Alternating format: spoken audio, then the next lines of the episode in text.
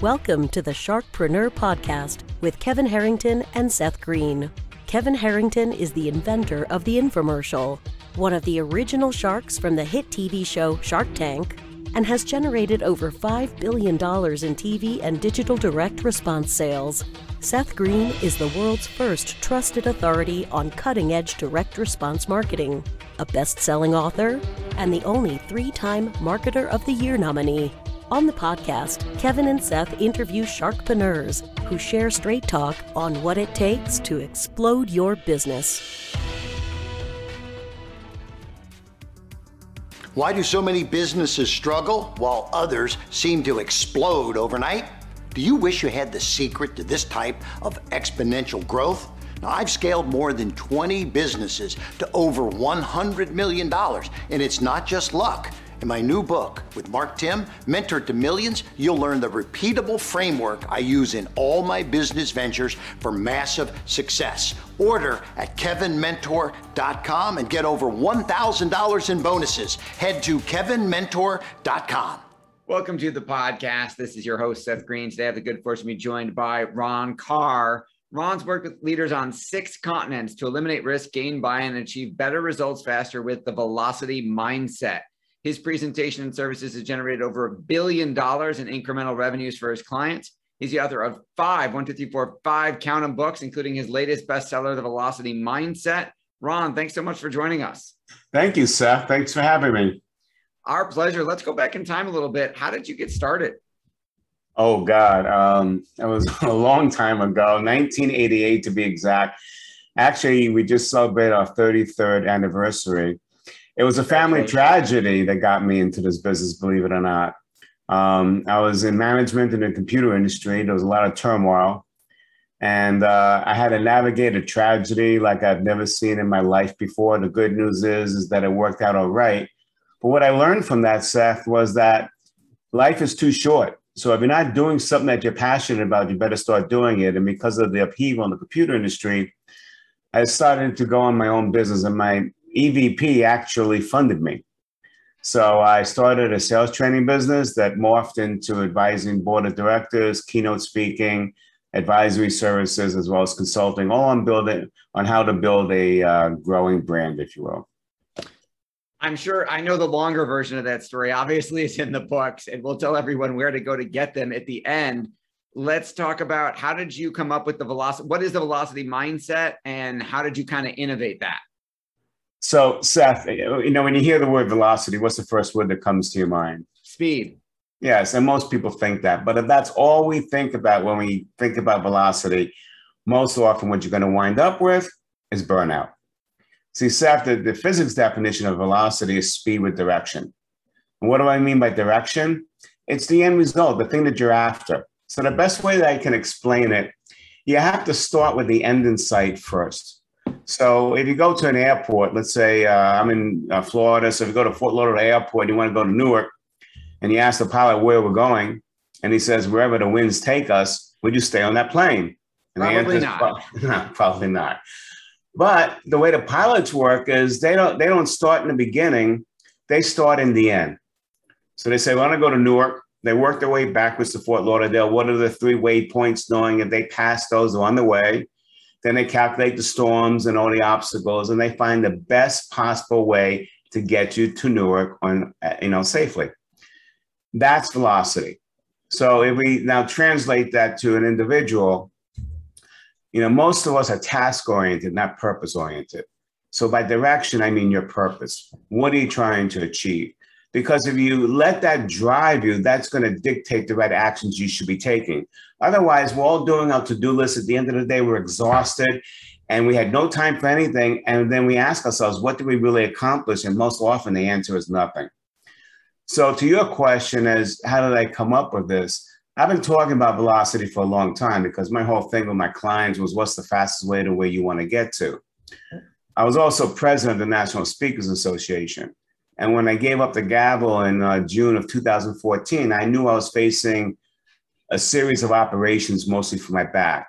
You know, Tiger had one level fuse, I had nine levels fuse. So for the next three years, it was, I was off the speaking circuit. I was recovering in a lot of pain. And you start evaluating your life And, uh, you know, there were some great successes I had, but there were also some things I didn't even do. And when I asked myself why I didn't do them, it was one thing. It was the stories that prevented me as to why I didn't think I could do them. I got a new passion, Seth. You know, I've always been in sales and leadership, you know, helping my clients, and I still do that. But my passion right now is to get the bigger population of the world thinking about, you know, what it is they, they really want to achieve. So at the end of a given period of time, whether it's a year, their life, whatever, they're not waking up disappointed and it's too late. And so the premise of the book, The Velocity Mindset, well, the secondary title is how leaders eliminate uh, resistance, gain buy-in, and achieve better results faster. But the whole premise of the book is what would the world look like if everybody acted like a leader and not a victim of circumstance? Mm. And what I mean by being a leader is, you know, how do you lead your life? How do you lead others? How do you how do you influence others? And how do you take control of your destiny without blaming others or anything else? The first question that any leader worth their weight in salt asks, whenever something happens, good or bad, they always ask themselves this one central question before they start looking at anybody else. What could I have done differently? And that's what a leader does. A leader is always like increasing the game, you know, upping upping the antics, you know, you know, increasing the skill sets so that they could do it better and, and be an example of what it means to improve. But more importantly, the reason they do that is because they know that they control their destiny. At the end of the day, they don't want to be disappointed. That makes a lot of sense. Now, I know that you've advised board of directors of all kinds of different companies and organizations. Why in the book, why do you talk about why we should have a board meeting with ourselves and what does that mean? Well, that goes back to the question, you know, what could I do differently? So I came up with that because my first sales job was selling copiers way back when. And I was seduced by Royal Business Machines because they wanted to hire me. And they said, look at this copier. It's the first of its kind. No more liquid to mess up the clothes. It's a dry bond copier, no mess, no fuss, 15 crisp copies. And I said, where's the collator? Eh, don't worry about it. I'll come out in six months. Duplicator. Don't worry about it. I'll come out in six months. So I went and bought it, and, and then I started selling. And I go, you know, knocking on doors and speaking to office managers. And the first thing out of their mouths, I would say, I'm selling a copy. And they say, great. Can you compete with the thing on the third floor, the Xerox? Can it duplicate? Nope. Can it, uh, you know, collate? Nope. Well, come back when you can. Well, after being kicked out enough times with the butt, with the door starting to hurt my butt as it kept swinging backwards, I said, you know, we need to start reevaluating this thing. So I had a board meeting, me, myself, and I, I went, went to where you go in New Jersey, a diner. And I started asking myself, you know, what's going on here? I said, I need to start making a living. What's the problem? I don't have the other features to compete. Well, you can't, you got to, you know, control your destiny. You don't know when that stuff's to come. What are you talking about? A copier. What is, what's the response? They compare me to Xerox. So what can you do to change the conversation? And I thought about it, and a copier, Seth, is nothing more than a communication vehicle. So on my next call, I went into this office manager and I said, Would you agree that a copy is nothing more than a communication vehicle? And she said, Absolutely. I said, Well, what's your biggest challenges when it comes to that? Seth, it was like she started laying down on the therapist couch. She goes, Can we talk? You know, I take Sam or Beth, you know, on the first floor to go up to the third floor for one copy. By the time I get up there, chit chat, then wait behind all those big jobs and come back down, it could take two hours. And I asked her, how often does this happen? She goes, try the equivalent of two full time employees.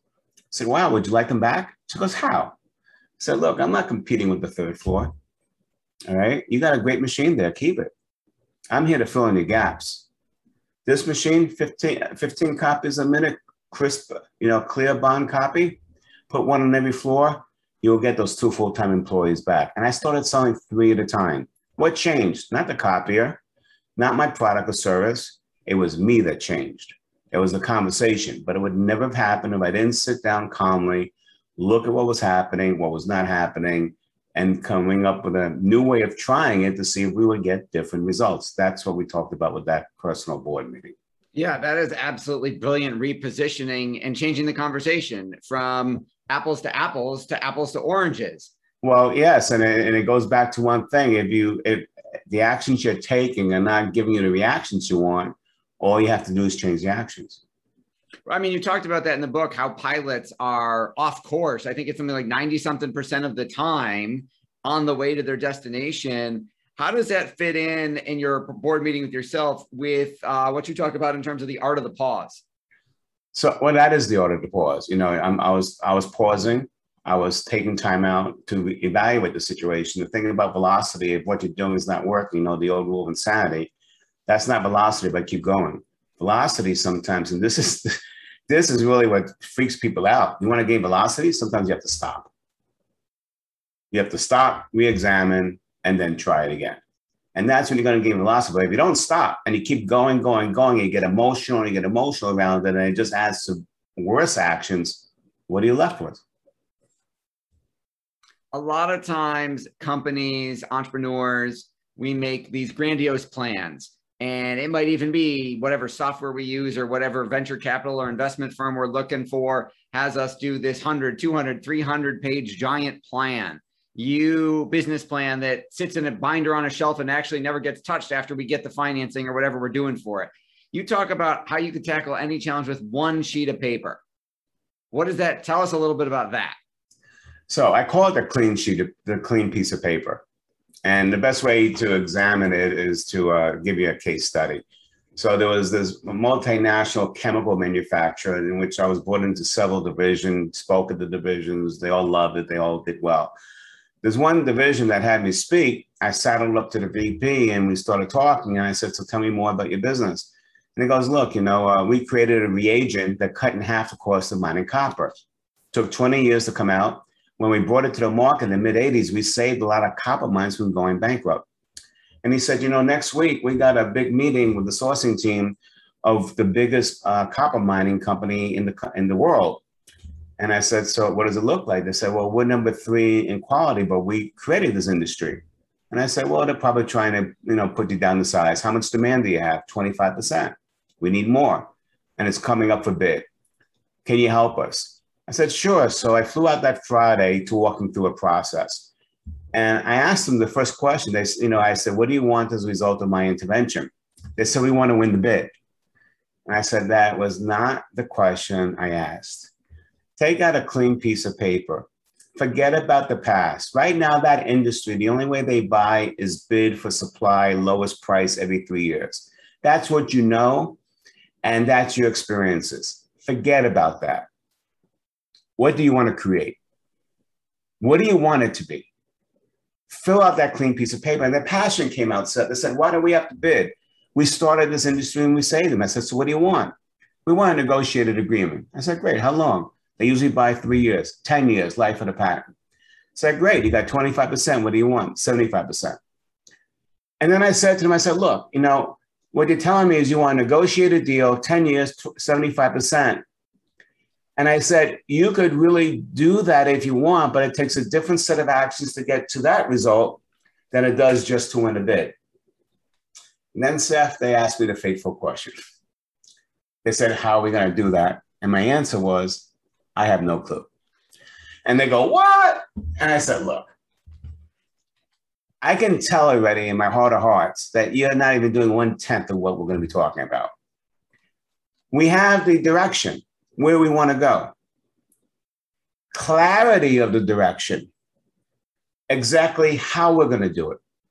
And what comes up only comes from the journey. If we don't start walking the journey, start coming up with questions, start asking those questions, reassessing the information, seeing what it looks like, manipulating the information so we can see what we still don't know. Go ask those questions. The answers will come from the questions we ask, but you have to trust the process. Now, what I do know is I'll get you close. I can't guarantee I'll get you there, but it'll be a lot better than where you are right now. But you have to trust me and you have to trust yourselves and trust the process. But it all started, Seth, with that clean piece of paper. And that's where people make a mistake.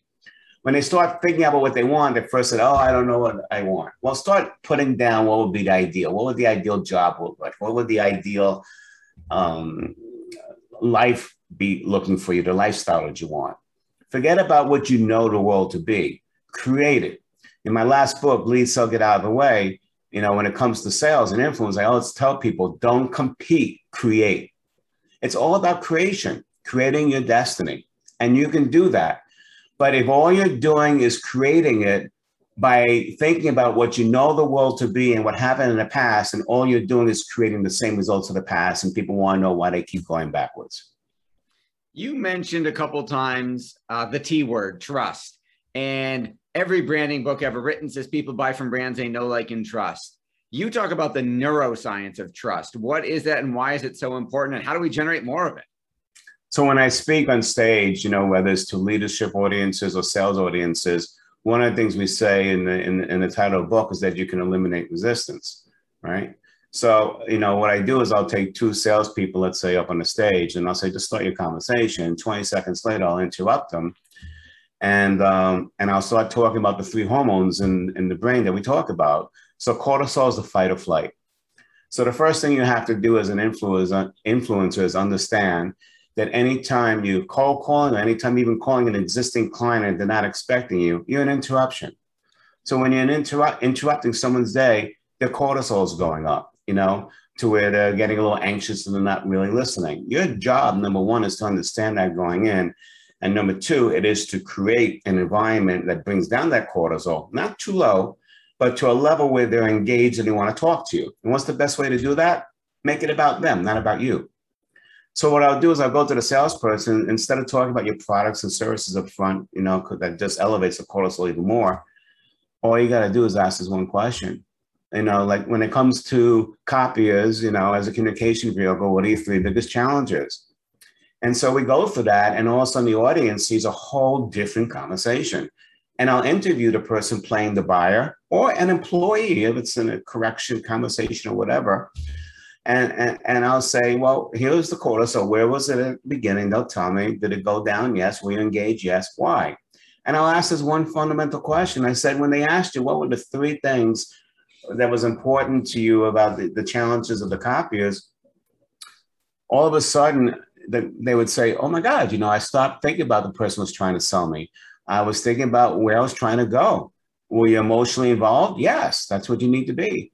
And I said, and then you calm down. Why did you calm down? And they would think about it and they say, well, because it was no longer about them, it was about where I was going to go. And that's a topic that's at the heart of what's important to me. So then we bring in the second hormone, oxytocin. Oxytocin is a love trust hormone. Now, trust is earned, Seth, okay? But if you're asking the three things and someone's cortisol is out of whack, they're not giving you anything. But if you understand that your job is to create a safe environment for people to talk to you, and you do it properly, and you ask them what are the three things bothering you or you want to do or whatever, and they start giving it to you, then you're starting to earn a little bit of trust because you change the conversation to them or you. Now you still have a lot more work to do. Don't get me wrong. You still got to deliver. And as you keep delivering, the trust keeps building. But that's what you have to do just to get into the game and to be considered. And then also the third um, hormone is dopamine, to feel good. Now, dopamine rides to oxytocin. You can't have dopamine without oxytocin. So I asked the people when that question was asked, did you start feeling better about the conversation? They go, absolutely. So for the audience, they see it's a transformation. Now, how do you do this in leadership? It's the same thing. I was in a CEO's office one day and a supervisor from the manufacturer came in and he was like so upset. And I said, What's wrong? Guy's late. He's making everybody else late and he's on his cell phone. I said, What'd you do? Tell him to get off the damn cell phone. What happened? He said, Why should I? Everybody else is on a cell phone. What'd you do? I told him to get off the damn cell phone and walked away. I said, How did that work for you? And I said, Is the issue really the cell phone? He goes, Yes. I said, No, it's not. That's the battle. You want to win the war. You're making a big thing out of something that's nothing. All right. What do we know about this person? What motivates them?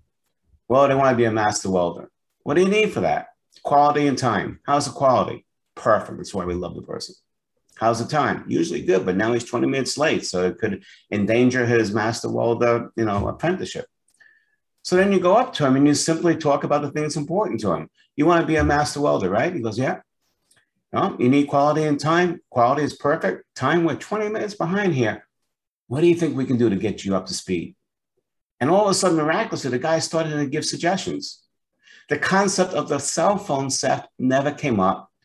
And before you know it, they were back on time. That's the difference. And it's the same thing of what we just, just talked about with the three hormones being enacted based on what the process I just described for you.